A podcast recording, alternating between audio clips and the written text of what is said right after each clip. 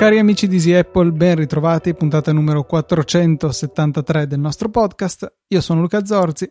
E io sono Federico Travaini che vuole subito fare appello a Luca di una cosa importante. Quando fai il 3-2-1 iniziale, può non essere tipo i semafori della Formula 1, ma avere una cadenza umana, non 3-2, 1 via. Sì, il, il, motivo per cui ho fatto così è che volevo controllare che fosse in riproduzione la sigla prima di premere registra che avrebbe avviato la sigla stessa. C'era un motivo tecnico sì, ma hai, dietro. hai il vizietto, eh? Hai il vizietto perché sì. lo fai spesso. Sì, sì, è un po' che te lo volevo dire. Eh, di solito è che vado a controllare qual è la puntata, invece sto giro ah. era la sigla. Oggi, oggi, è stato talmente tanto proprio, cioè, te, te, te, te. che ho detto, eh, ho capito, eh, devo stare più attento perché... Cioè, è caduta la linea, pensavi? Sì, no, è stato un attimo di... di così, tipo post, pr- pronti partenza via. Questa rischia di essere la prima stagione, il primo anno di Easy Apple in cui non c'è nessuna pausa estiva. Ma secondo me non è vero perché abbiamo provato a fare delle puntate pre-registrate più corte da 10-15 minuti che sono uscite durante l'estate. Eh. Ok, mi correggo. È, è, il primo anno dove non c'è un vero cambio di scaletta, un cambio di okay. programma per eh, il mese di agosto. Tutte puntate regolari. A questo punto continueremo anche le prossime perché eh, questa settimana io sono in ferie e stiamo riuscendo a registrare. Eh, la prossima torno al lavoro. Tu sei sempre al lavoro molto staccanovista, quindi direi che dovremmo riuscire a continuare con sì, questo sì. buon passo. Ecco. 52 puntate in un anno dobbiamo cercare di fare. Eh, non lo so, bisognerebbe verificare se ci sono stati dei salti, ma forse no, dai, no, dopo controlliamo. Non penso proprio. Eh, però ci sono state delle scoperte, Luca, perché sai che mi sono lamentato di SkyGo che non funzionava settimana scorsa su iOS 14, eh, perché io sono fermamente convinto che abbiano dei controlli eh, dicendo se, hai, se la versione di iOS è maggiore di 13 allora non va bene. Ecco, allora ho googolato un po' perché ho detto magari c'è una soluzione e ho scoperto che esiste la versione beta che è già scaricabile da test flight e eh, installandola funziona.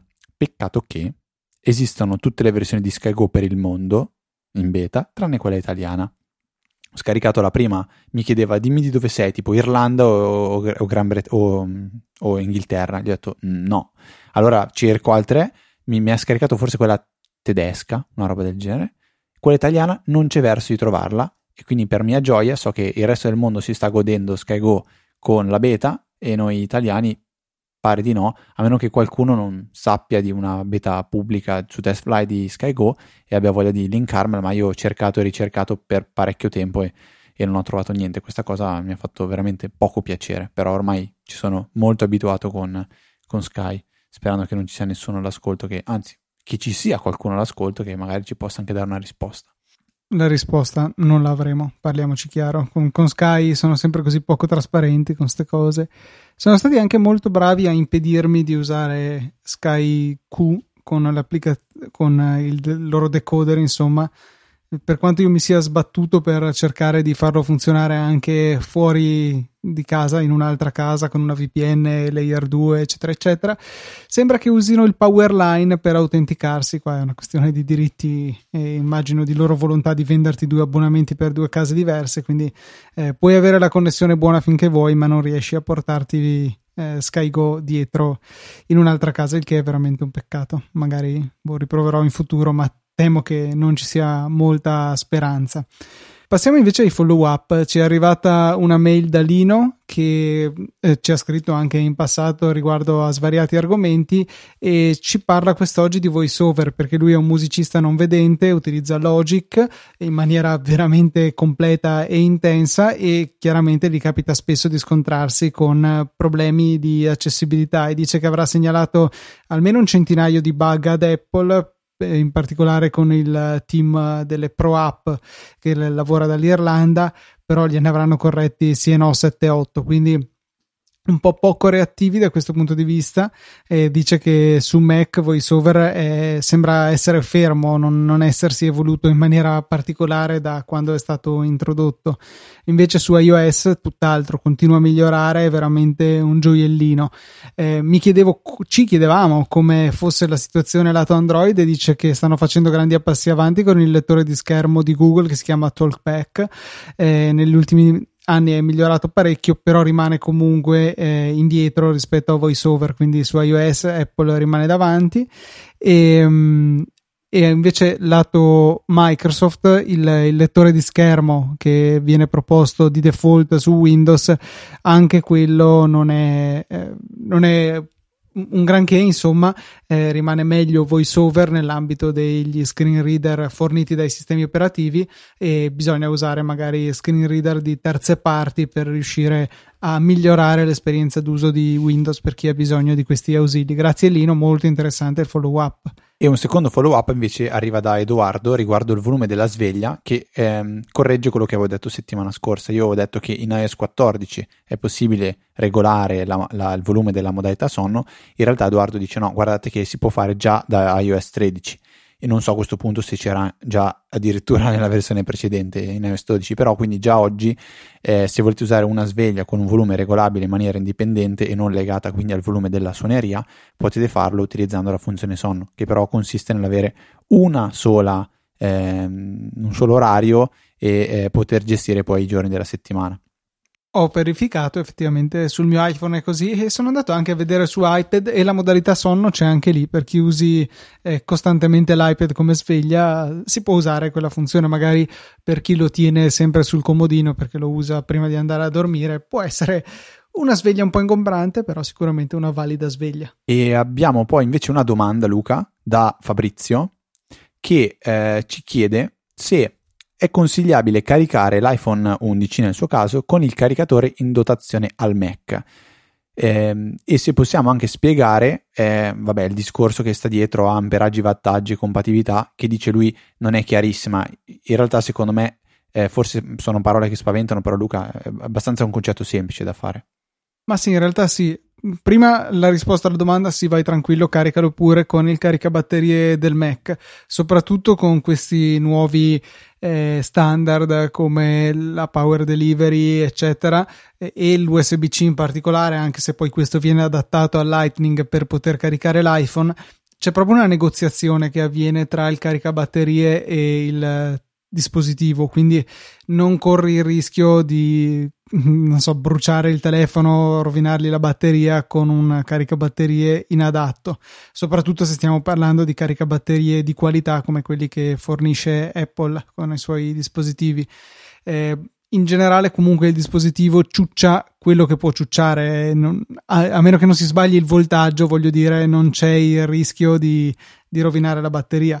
Sbagliare il voltaggio poi è anche difficile, nel senso che un dispositivo eh, con l'USB A normale eh, sarà 5 volt, con l'USB C si può anche crescere, ma solamente se il dispositivo dice, dice ok, dammi più volte che tanto li, li so gestire. Eh, mi pare che si arrivi fino a 20 volt e boh, 4-5 ampere per il caricamento a 100 watt, cosa che chiaramente non è qualcosa che riguarda i nostri iPhone o comunque i telefoni. I computer invece sicuramente ne possono trarre vantaggio. Eh, quindi Stringi stringi, non preoccuparti, c'è solo un piccolo caveat che in generale la ricarica lenta è preferibile per le batterie, per un, un'idea di longevità a lungo termine, però sicuramente se qualche volta carichi il telefono o anche spesso insomma con il caricabatterie del Mac non penso che tu ne avrai effetti apprezzabili nell'arco della vita del telefono insomma io è qualcosa che faccio, insomma, quando ho bisogno di caricare molto in fretta il mio iPhone 10S, lo collego con un cavo USB-C Lightning al caricabatterie del Mac che è 87 watt. Evidentemente non tutti gli 87 watt verranno eh, trasferiti al telefono, però magari una ventina sì e sicuramente si carica più in fretta che con uh, qualsiasi altro tipo di caricabatterie non power delivery, quindi non USB-C. E diciamo sono un po' 2-3 consigli che si possono dare per preservare la durata della batteria, che sono gli, i medesimi che consiglia anche per esempio Tesla, per citare qualcuno che le batterie le,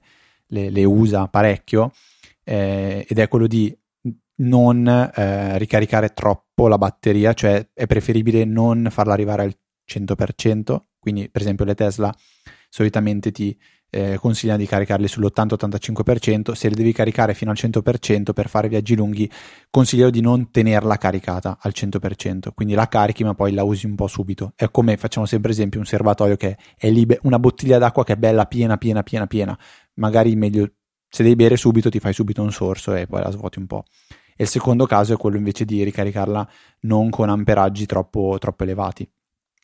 E mm, il famoso supercharger che riesce a ricaricare le Tesla da 0 a 100 anche in 20-25 minuti è comunque un qualcosa che va a degradare la, la salute della batteria, quindi è consigliabile ricaricarla a, diciamo così, potenze, per usare un termine un po', un po generico, un po, più, un po' più basse delicate.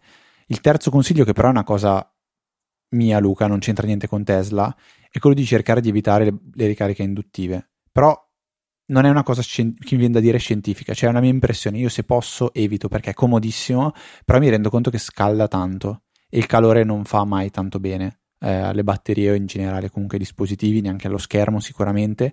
A me è capitato di recente che durante una, una, chiama- una videochiamata avevo messo l'iPhone in carica sulla sulla, sulla, ricarica induttiva che è comoda perché fa anche da stand e per la prima volta nella mia vita ho visto il, il messaggio che mi ha detto eh, questo iPhone è troppo caldo, aspetta di raffreddarlo prima di poterlo usare e quindi penso che questo sia un terzo consiglio, non so se tu se sei d'accordo o no.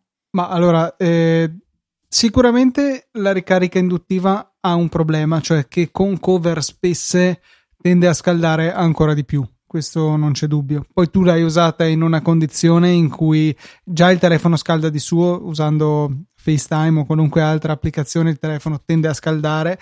Ha questo calore che viene da dentro al telefono, gliene hai aggiunto un altro della ricarica e quindi probabilmente è stato troppo. Eh, a me, parentesi, era successo di vedere quel messaggio lì eh, una volta che avevo lasciato il telefono al sole in estate e quindi, vabbè, si era surriscaldato, poi si è raffreddato e tutto bene eh, con l'iPhone 5 mi pare mi fosse successo. E tornando a noi, eh, la ricarica induttiva sicuramente è meno efficiente, quindi anche lì buttiamo dentro 10 eh, nel, dalla spina del caricabatterie al telefono magari arriva a 8, quindi c'è anche qui considerazioni da fare. E però boh, è, è, comoda e se non stiamo usando altro nel telefono come la videochiamata nel tuo caso secondo me il livello di calore raggiunto è accettabile però attenzione dobbiamo avere o nessuna cover caso ideale o magari cover sottili. Io adesso ho preso l'abitudine di aggiungere tra la cover e il telefono oltre che i soliti 5-10 euro che tengo sempre per le emergenze ho aggiunto anche la patente che così eh, sono sicuro di non andare via senza cosa che mi è successa più che frequentemente, ecco, in passato in cui l'avevo nel portafoglio e ho visto che proprio l'aggiunta dell'ulteriore spessore, per carità di plastica, della patente eh, mi rende di fatto impossibile utilizzare la ricarica wireless perché scalda veramente veramente tanto e carica veramente veramente poco. Per cui mi ritrovavo la mattina col telefono incandescente e la batteria che sia no era riuscita ad arrivare all'80% quindi eh, sicuramente un metodo di ricarica da evitare qualora abbiamo cover spesse o come nel mio caso abbiamo aggiunto varie cose che vanno comunque a distanziare il telefono dalla basetta di ricarica ma non ho capito dove le tieni, tra l'iPhone e la cover? Sì, ficcati dentro e... E, e... ti sta comunque dentro l'iPhone? Sì, sì, sì, sì. Ah, quindi tieni la patente direttamente lì dietro. Infatti, eh, tra l'altro, mi hanno fermato. Ho fatto due giri in moto eh, per andare e tornare dalla montagna. Mi hanno fermato all'andata e al ritorno. E sono state buffe le facce sia dei carabinieri che dei vigili che mi hanno fermato per il controllo quando ho aperto il telefono per tirar fuori la patente. Però non è che mi abbiano detto niente. Allora, però io penso di sapere perché hanno fatto delle facce strane.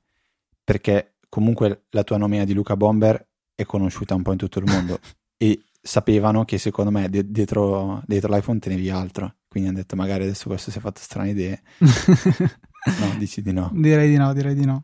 Va bene, ultimo follow up che arriva da eh, Matteoz sull'EasyChat.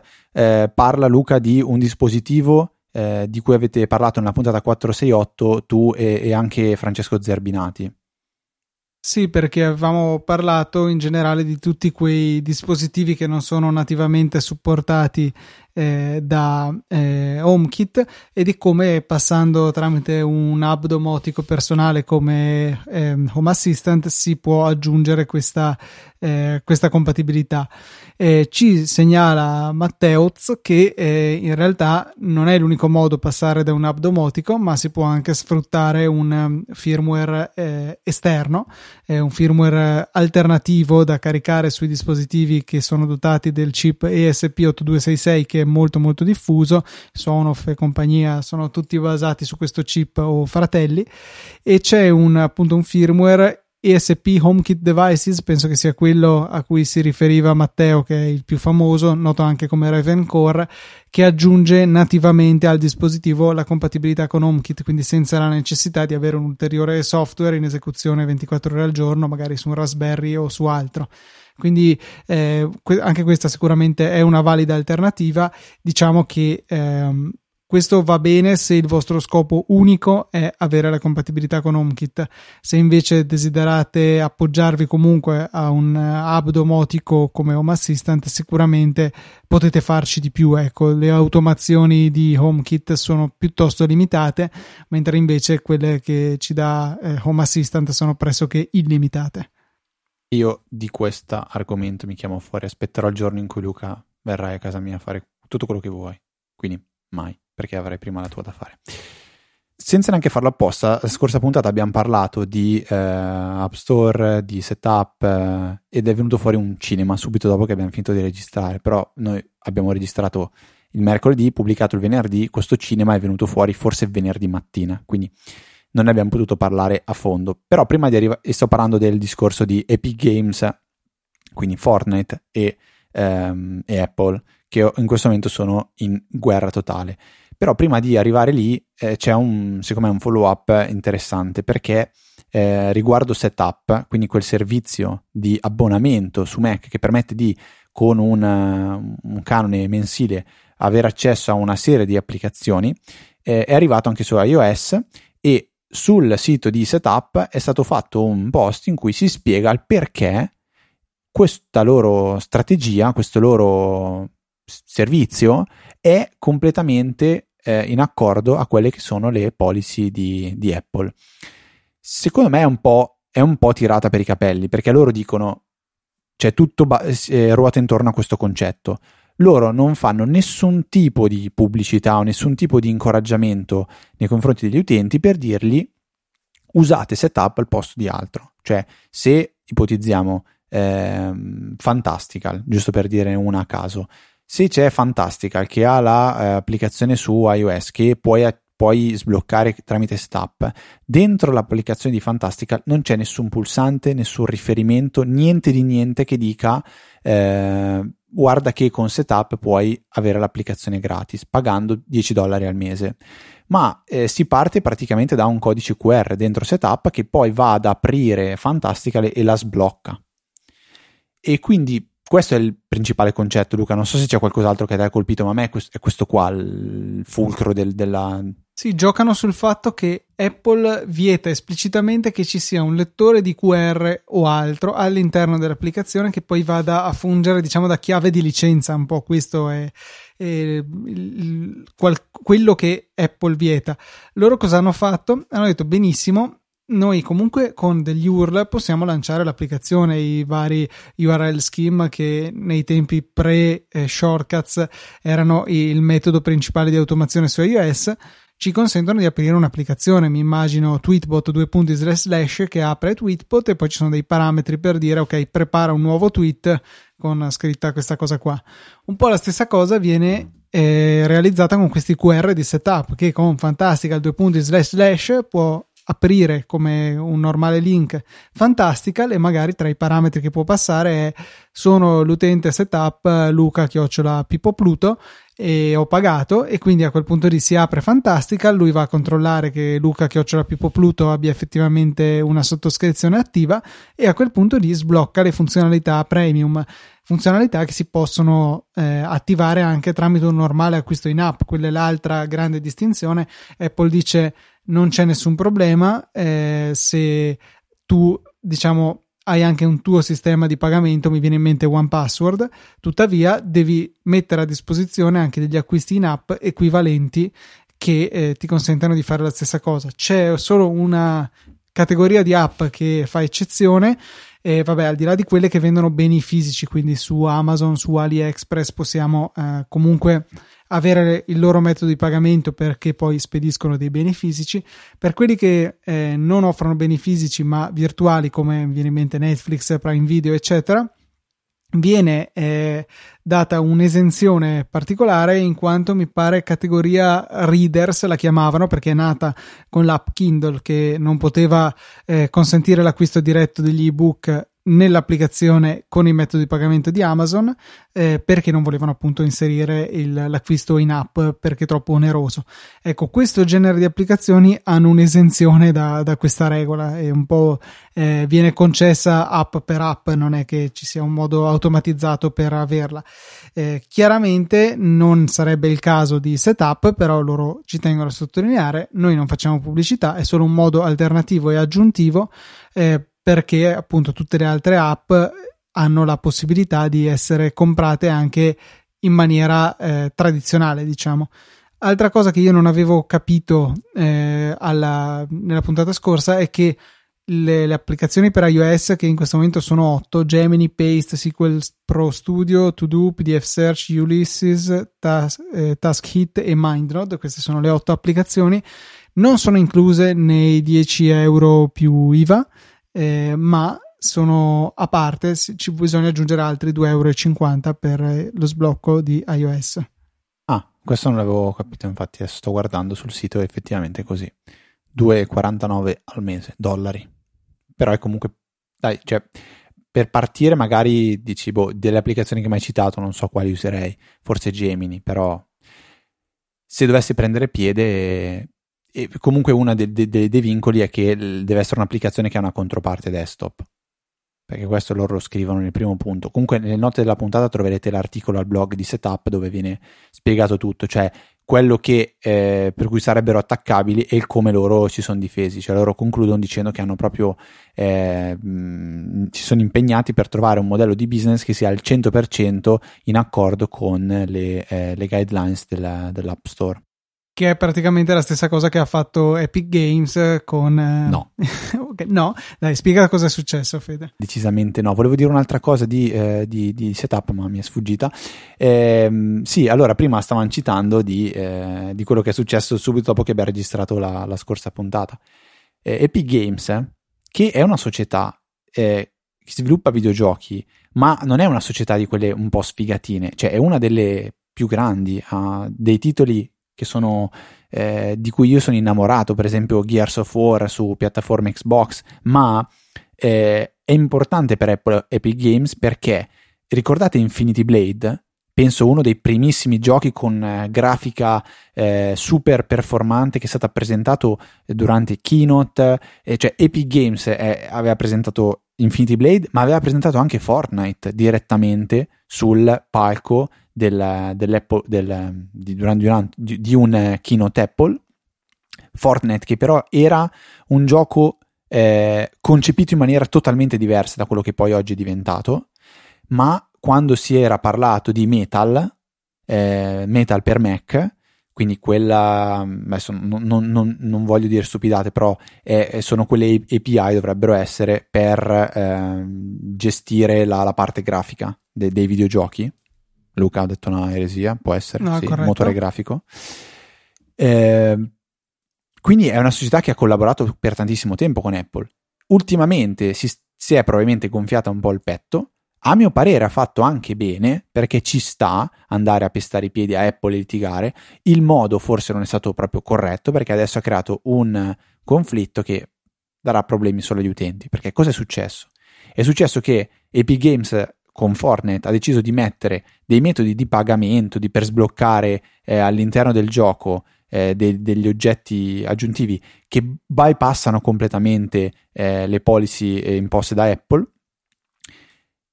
Apple si è un po' arrabbiata, si sono messi a litigare. AB Games ha detto a me non interessa niente, io voglio fare così, picchio i piedi e deve andare così.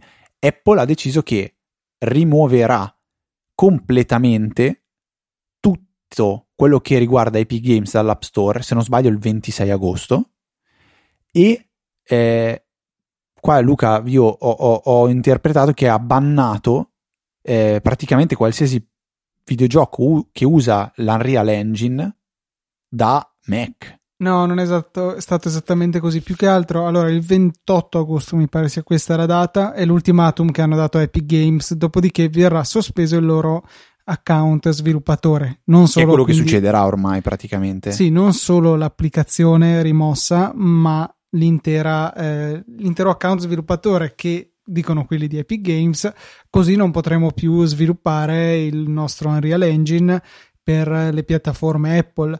Eh, SNI, insomma, cioè quanto ci mette Epic a farsi un altro account per, eh, per poter continuare a sviluppare, poi sulla distribuzione di Fortnite è un altro discorso, ma la, lo sviluppo secondo me è un non problema, là è più che altro un qualcosa che fanno in quanto in guerra tra di loro.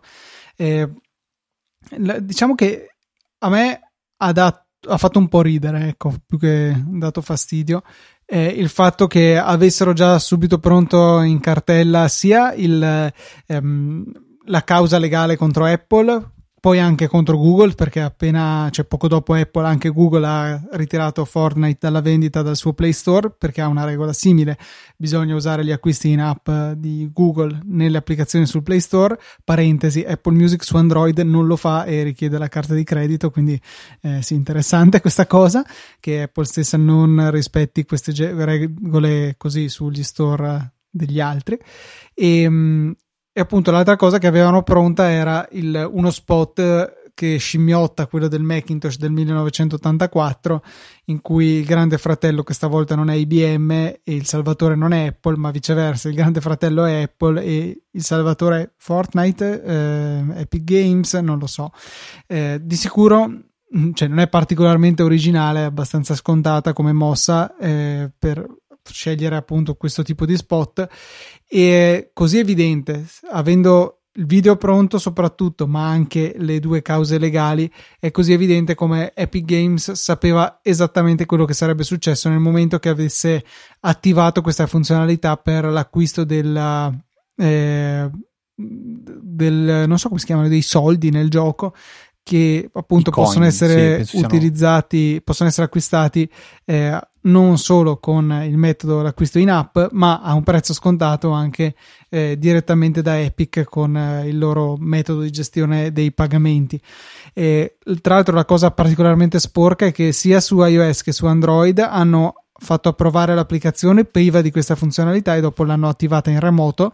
E ovviamente questo non è che abbia comportato eh, niente di diverso se non la rimozione delle app. Ecco, è qualcosa di di, decisamente calcolato da parte di Epic Games. Eh, che tra l'altro, se non, non, sbaglio, avevo letto solamente dei tweet a riguardo, si è anche ehm, imbarcata in una spiegazione piuttosto discutibile per cui eh, ritiene giusto pagare il 30% negli store di Xbox e PlayStation ma non su iOS e Android boh, mi, mi, sfugge un po' secondo me la differenza tra le console e eh, discorso Mac Apple è, il fatto che Apple ha due piattaforme, cioè macOS e ha, vabbè, iOS e iPadOS, che facciamo finta che sono la stessa roba. Da una parte Fortnite mm, permette di, eh, cioè Apple permette di non avere delle, delle, delle, delle, tassazioni su quello che viene comprato da, da, Mac, piattaforma sempre di Apple. Dall'altra parte su iOS invece c'è il, il taglio del 30% che deve finire nelle casse di Apple e secondo me questo è stato un po' quello a cui si è appellato ehm, eh, Epic Games dicendo ma perché Mac è una piattaforma libera dove uno può fare installare eccetera eccetera e su iOS invece no e, ehm, e que- que- questa è una cosa poi volevo effettivamente correggermi su quello che ho detto tu ma ho detto che ha bannato l'Unreal Engine, in realtà no, perché ho letto un clickbait un po' troppo in fretta in questi giorni. Eh, cioè, il discorso è dire se, Unreal, se Epic Games non potrà più continuare lo sviluppo su iOS, l'Unreal Engine che viene usato anche da altre, altri videogiochi, eh, che fine fa? Nel senso che se Epic Games va in guerra con Apple non ha più interesse a portare avanti questo sviluppo. Ok? Quindi era, mi correggo anche su questa roba qua. Però è venuto fuori veramente un gran bel cinema e Luca, tu cosa ne pensi personalmente? Cioè, stai da una delle due parti o te ne frega niente? No, io sto dal lato che 30% è probabilmente troppo come tassa da parte di Apple, solo che ragazzi, cioè quei soldi lì vanno a finire nella voce servizi che è dove Apple sta puntando in maniera consistente negli ultimi anni. Quindi posso capire che facciano fatica a cedere il controllo. Di sicuro si stanno un po' ficcando in un, in un posto difficile. Non so se Epic abbia colto l'occasione con tutto il casino che è successo con Hey qualche settimana fa per dire, boh, anche noi cerchiamo di ottenere qualcosa da questi discorsi che ci sono. Cioè, sicuramente. Eh, è in una posizione estremamente dominante Apple, come lo è Google sul Play Store, solo che là diciamo che c'è modo di bypassare caricandosi la PK a parte, che è un qualcosa che non so se auspicarmi per iOS perché si porta dietro tutta una serie di considerazioni di sicurezza che non so quanto varrebbe la pena ecco, di avere. E, di sicuro secondo me Apple dovrebbe abbassare un attimino questo, questo questa soglia, cioè il 30% è davvero troppo, eh, il 10% secondo me potrebbe essere concorrenziale comunque sicuramente di più di quello che pagherà Epic a semplicemente gestirsi le transazioni con carta di credito in proprio. Però al contempo... Ma senza stare a fare conti, Luca, cioè almeno aprire un dialogo, perché e Spotify e Netflix e eh, Epic Games, cioè ci sarà un prossimo adesso, Però, aspetta, arriverà. Attenzione perché c'è una forte differenza secondo me tra Epic Games che vende qualcosa che non ha nessun valore, è qualcosa di tutto loro e tutto nel loro store, non devono dividere la torta con nessuno, e uno Spotify o un Netflix che dai nostri 10 euro mensili o quello che sono devono farci uscire i diritti per dei terzi, è un po' come Amazon con i libri, cioè non c'è un 30% da mettere da parte e dare a Apple, non c'è proprio quel guadagno. Sì, però parlarne di queste robe qua, cioè, poi sì, quello che dici tu ci può stare, cioè, effettivamente eh, Epic Games lo sta facendo perché attualmente Fortnite è il gioco che è sulle labbra di tutti, qualsiasi bambino, ragazzo, adolescente, adulto gioca a Fortnite perché, perché, perché, quindi sta cavalcando quest'onda, però eh, a me piacerebbe vedere un, una sorta di dialogo dove boh, si può capire quale può essere il meglio per entrambi e tirare dentro anche gli utenti in questo, perché alla fine, oggi come oggi, chi ci rimette pesantemente, sicuramente Big Games, però alla fine tutti, tutti, tutti i giocatori oggi, cioè è un'applicazione che penso sia stata il top dei, dei download, ma boh, sarà mesi che è una tra le più scaricate in assoluto. E, ehm, e invece volevo dire una cosa così un po' parallela dei, dei libri di, di, di Amazon, perché mi è capitata una cosa strana, cioè gli ebook eh, per Kindle non si possono comprare da, dall'applicazione né Kindle né Amazon. Per comprare gli ebook devi farlo tramite browser. E, ehm, mi è capitato di comprare questi ebook, clicco sul link da Safari, Safari apre il link di Amazon con l'applicazione di Amazon e dopo aver aperto l'applicazione di Amazon mi riporta ancora dietro in Safari. È una roba che mi ha fatto un po' storcere il naso. È borderline o no, secondo te, come cosa? Non lo so, noto, ho notato anch'io quei salti lì, ma mi sembra che sia più un problema tecnico sul fatto che tipo l'applicazione Amazon ha detto io so gestire tutti i link, eh, gli universal link mi pare si chiamano, amazon.it o .com slash qualcosa poi però arriva alla pagina dell'acquisto dei libri e quella non la può gestire, quindi deve rimbalzarti su Safari e devi rimanerci. Quindi è più una limitazione tecnica che una, un tentativo forse di bypassare le regole. Sì, mi ha fatto strano però vedere che comunque alla fine l'applicazione di Amazon mi ha portato in una pagina dove potevo acquistare il libro. Ma dentro l'applicazione? No, dentro Safari. Eh no, vedi, esatto. E ha fatto un ping pong un po' strano non è stata veramente lei a portartici quanto Safari che ha detto ah ma aspetta questo ci pensa l'applicazione Amazon e lei ha detto no no io su questa pagina specifica non so cosa farci che è palesemente una bugia è un su questa pagina specifica io non posso agire devi farlo tu Safari eh, cioè capito è come se Amazon avrebbe dovuto dire no guarda che questo libro qua puoi soltanto scaricare la preview perché è quello che ti permette di fare l'applicazione Kindle e invece mi ha riaperto Safari. Non lo so eh, boh, una, una cosa un pochettino, un pochettino strana Ehm, niente, non so se c'è qualcos'altro che vogliamo aggiungere su questo argomento che ci terrà, penso, compagnia per qualche settimana. Anche Vediamo perché... chi cede prima, questo penso che ci sia da dire. Eh, sì, però penso che Apple possa permettersi, cioè il danno tra Apple e eh, Epic Games penso sia più per Epic Games che per Apple. Oh, sì, direi di sì, direi di sì. Cioè, è anche vero che spiegagli ai ragazzini che non c'è Fortnite su, su iOS perché Apple sta litigando con, eh, con Epic Games. È anche vero che non c'è neanche su Android perché Google sta litigando con Epic esatto. Games, però eh, su Android puoi fare il sideload della, dell'applicazione, quindi puoi cacciarlo dentro bypassando lo store. Sì, ma non è che ci sono milioni di bambini che vendono l'iPad o l'iPhone per comprare Android adesso per giocare a Fortnite. Cioè, è il rischio che trovano un altro gioco. Quello forse sì. Però, cioè, se tutti i loro amici giocano a Fortnite, c'è un po' questo effetto sociale che sicuramente non è secondario. È, è vero, però se tutti i bambini si ritrovano senza Fortnite. E allora a quel punto sì, qualcosa di diverso dovranno trovarselo. Eh, non lo so, però vabbè, questo è un ragionamento così, è eh, un po' alla, alla buona.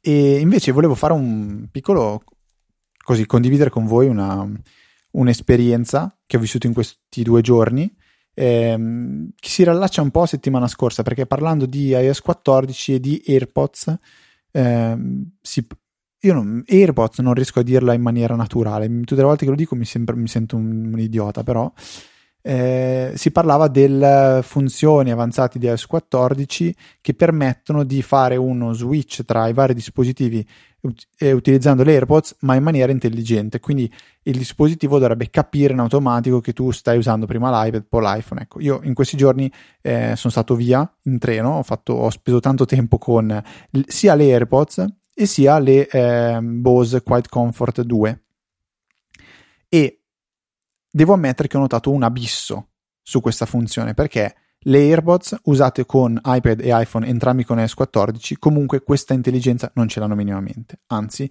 mi è capitato una, la classica figura del cavolo dove fai partire la musica a massimo volume, convinto che parta sulle AirPods, in realtà parte sull'iPhone e a me dà molto fastidio e quindi eh, se volevi ascoltare, se stavi vedendo un film sull'iPad, poi volevi ascoltare l'audio su un messaggio vocale che ti arriva su Telegram, sull'iPhone, poi magari ti arriva una chiamata, quindi rispondi da una parte e dall'altra, con le AirPods è stato un disastro, cioè tutte le volte dovevi cambiare da una parte l'altra manualmente, non ce l'ho fatta. Vorrei e spero che quando uscirà S14 quest- eh, le AirPods si comportino come si comportano già oggi le Bose, perché eh, ho avuto un'esperienza totalmente diversa, fantastica, perché metti le Bose eh, in testa e poi in automatico qualsiasi cosa fai partire da iPad o da iPhone viene riprodotto sulle Bose. Attenzione, senza mai sovrapporre niente. Cioè, sto vedendo un qualcosa su Netflix dall'iPad, ma arriva un messaggio vocale su iPhone, lo faccio partire, viene messo in pausa l'iPad e eh, riproduce l'audio. Dopodiché stoppo l'audio dall'iPhone, faccio ripartire il film su Netflix e riparte il film. Mi arriva una chiamata sull'iPhone, rispondo e vado avanti a chiamare con quello. Cioè una differenza abissale e viene fatto con, penso, una capacità di integrarsi nel sistema ridotta perché Bose lo fa tramite la sua applicazione di terze parti eh, da installare Store, eh, sul, tramite App Store in maniera gratuita, mentre Apple lo fa in maniera totalmente integrata nel sistema. Quindi eh, spero che, cioè, ho capito adesso cosa vuol dire avere un, uno switch, diciamo così, smart tra eh, i vari dispositivi. Lo voglio, ma lo voglio sulle AirPods anche. Ehm, e tra l'altro in questi giorni ho avuto anche modo di eh, rimangiarmi una frase che avevo detto tempo fa, parlando di AirPods eh, Pro versus AirPods, dicendo mi ricomprerei le AirPods. Diciamo che dopo settimane di utilizzo le, ore- le orecchie si sono anche abituate e oggi come oggi mi rimangio quello che avevo detto, quindi AirPods Pro battono AirPods, eh, anche se fa sempre un po' strana la, rimo- la rimozione del rumore, a volte è, è stranissima perché eh, faccio un esempio ancora Luca stupido, mi è capitata una cosa molto particolare in treno, cioè di fianco a me, d- dall'altro lato della, della, del treno, del corridoio, c'era un ragazzo che viaggiava con un, un uccello. Cioè aveva una borsetta trasparente in plastica con dentro un, boh, un cocorito, non so cosa fosse un uccellino. E questo uccellino durante il viaggio ogni tanto, mh, mm, com'è che si dice? Che, che, che, che, verso fanno gli uccelli, Luca? Mm, pio pio, non lo so. Cioè, no, ma cip, come si dice? Cioè il cane abbaia, l'uccello eh, cip, eh, cinguetta. Cinguetta, sì. Okay.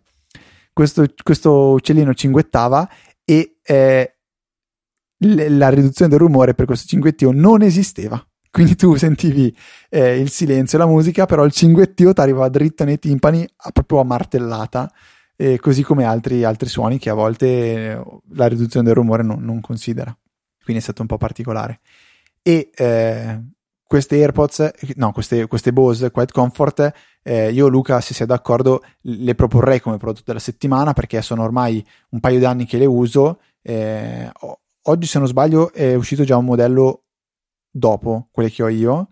Eh, le cercheremo su Amazon, le metteremo come link, ma sono un prodotto vera- veramente, veramente, veramente spettacolare e eh, quando si fanno viaggi lunghi, treno, aereo, sicuramente risultano più comodi e la riduzione del rumore per evidenti motivi è anche migliore perché sono, sono cuffie, eh, quindi avvolgono meglio l'orecchio, hanno comunque questa gomma più, ma adesso non so, questo, questo materiale che eh, aiuta sicuramente di più a isolare. Quindi eh, Bose Quiet Comfort 2, adesso vediamo su Amazon eh, quanto costano e se ci sono dei modelli più avanzati. Sì, infatti costano 250 euro, ma esistono anche quelle eh, modello superiore che costano 340 euro. Noi vi mettiamo quelle che ho io, che a mio parere sono veramente, veramente ottime. Avendole tu sono le migliori per definizione. Sì, se poi se volete quelle autografate da me, me lo dite, ci mettiamo d'accordo, mettiamo uno zero prima della virgola e ve le mando autografate. Volevo segnalarvi invece una storia molto interessante che ho visto linkata su 512 Pixels e rimanda a un articolo scritto da David Sheyer che ha scritto su Tidbits raccontando della sua storia eh, quando lavorava in Apple, lavorava sull'iPod e eh, parla appunto di come eh, il Ministero della Difesa americano abbia, eh, o dell'energia forse non ricordo, eh, dell'energia esatto, abbia contattato Apple e in maniera segreta gli abbia fatti, cioè abbia richiesto aiuto per modificare un iPod, quindi lasciare quello che a tutti gli effetti sembrava essere un innocuo riproduttore musicale, modificarne il software, dargli la possibilità di registrare altri dati e non è dato sapere cosa fossero questi esattamente, però è stato interessante come in maniera estremamente segreta anche all'interno di Apple era stata data la possibilità di fare questa cosa qui. Eh, vi lascio l'articolo per ulteriori dettagli e ulteriore chicca è il fatto che eh, gli iPod sono esistiti in un periodo, in un periodo storico in cui non c'era ancora il, eh, tutta la parte di iPhone OS, quindi una parte di Apple molto attenta allo sviluppo e alla creazione di software su piattaforma ARM, su architettura ARM, e quindi per creare il software dell'iPod dovevano utilizzare dei PC Windows che avevano dei particolari software installati. Eh, quindi interessante che dentro ad Apple ci dovesse essere una nutrita schiera di PC Windows che servivano per fare il software di qualcosa di molto importante per l'azienda, cioè tutto il software dell'iPod. Molto molto interessante. Vi lascio questo articolo, si legge in una decina di minuti. È un, una cosa molto carina e, e, che è stata rivelata adesso perché insomma sono passati 15 anni da quel 2005 in cui si sono svolti i fatti raccontati. Tra l'altro, che, che, che fine ha fatto l'iPod attualmente? Io cioè, penso che il touch non... sia ancora in vendita. Il touch è, pen, penso adesso andiamo a, andiamo a curiosare un secondo Luca lo facciamo direttamente in diretta perché sono curiosissimo di sapere quali iPod ven- non c'è neanche più la voce iPod. iPod Touch devi andare sotto Music è rimasto l'iPod Touch. Dov'è mu- ah, Music? Ok. Apple Music AirPods Pro AirPods HomePod iPod Touch Beats accessori e, e gift cards. Cavolo non esistono più iPod pazzesco. Cioè, esiste solo l'iPod Touch che è l'iPhone sì. senza phone. Beh, ma che è stato aggiornato quanto tempo fa? Eh, un po' di tempo fa, sì. Vediamo che processore ha, questo si dovrebbe più o meno capire. Eh, A10, 200, quindi iPhone 6. Giusto? eh, 299 dollari, quindi in Italia saranno 400 euro probabilmente. Probabilmente sì. No, vediamo, lo scopriamo subito. Acquista. iPod Touch, acquista 2,50. Mamma mia che prezzi, siamo fuori di testa. Se lo vuoi da 2,56 penso ti convenga prendere l'iPhone SE a quel prezzo lì. Cioè, 256 giga, 470 euro. Sono pazzi.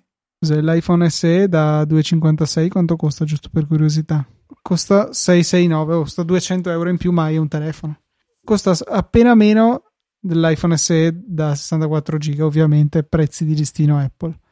Va bene, dopo questa scioccante notizia Luca, per me possiamo chiudere la puntata qua. Anzi, tu, tutto possiamo chiudere. Beh, dai, gi- giusto un paio di altre cose. Fantastical, che è passato con l'ultimo aggiornamento, anche loro sono passati ad un modello in abbonamento. Ha lanciato un abbonamento famiglia, quindi se siete una famiglia fantastica potete, potete ricorrere a questa, questa nuova iniziativa de- di, come si chiama, Flexibits che vi consentirà di spendere un po' meno. Rimane secondo me una cifra veramente elevata per l'uso che io e Luca Zorzi faccio di un calendario. Ecco, eh, 4 euro, 5 euro al mese costa per i singoli, mentre per le famiglie costa 8 al mese per la condivisione fino a 5 utenti. Diciamo che si possono fare le solite famiglie molto estese, può diventare un prezzo ragionevole, però boh, forse non per me perché veramente non utilizzo il calendario in maniera così intensiva da giustificare la spesa. Poi sono convinto che sia un'ottima app, ma non fa per me. Se fa per voi, sappiate che con una famiglia vera o finta potete risparmiare qualche cosina. Cos'è una famiglia finta, Luca? È una Vogliamo famiglia di persone che condividono un'affinità per i calendari oppure per le serie TV delle cose che non sono molto carine da fare, ma che un po' fanno tutti. Dimmi la tua mail e sarai mio figlio e ti adotto. Potremmo lanciare un qualcosa del genere. Qualcosa No, del genere. abbastanza- Mi aspetto che su Together Price compaia tipo ieri la possibilità di condividere questo tipo di account. Va bene, abbiamo, abbiamo una recensione però. Una recensione molto concisa, ma che ci fa molto piacere. Come sempre, i migliori ce lo scrive Nessuno747.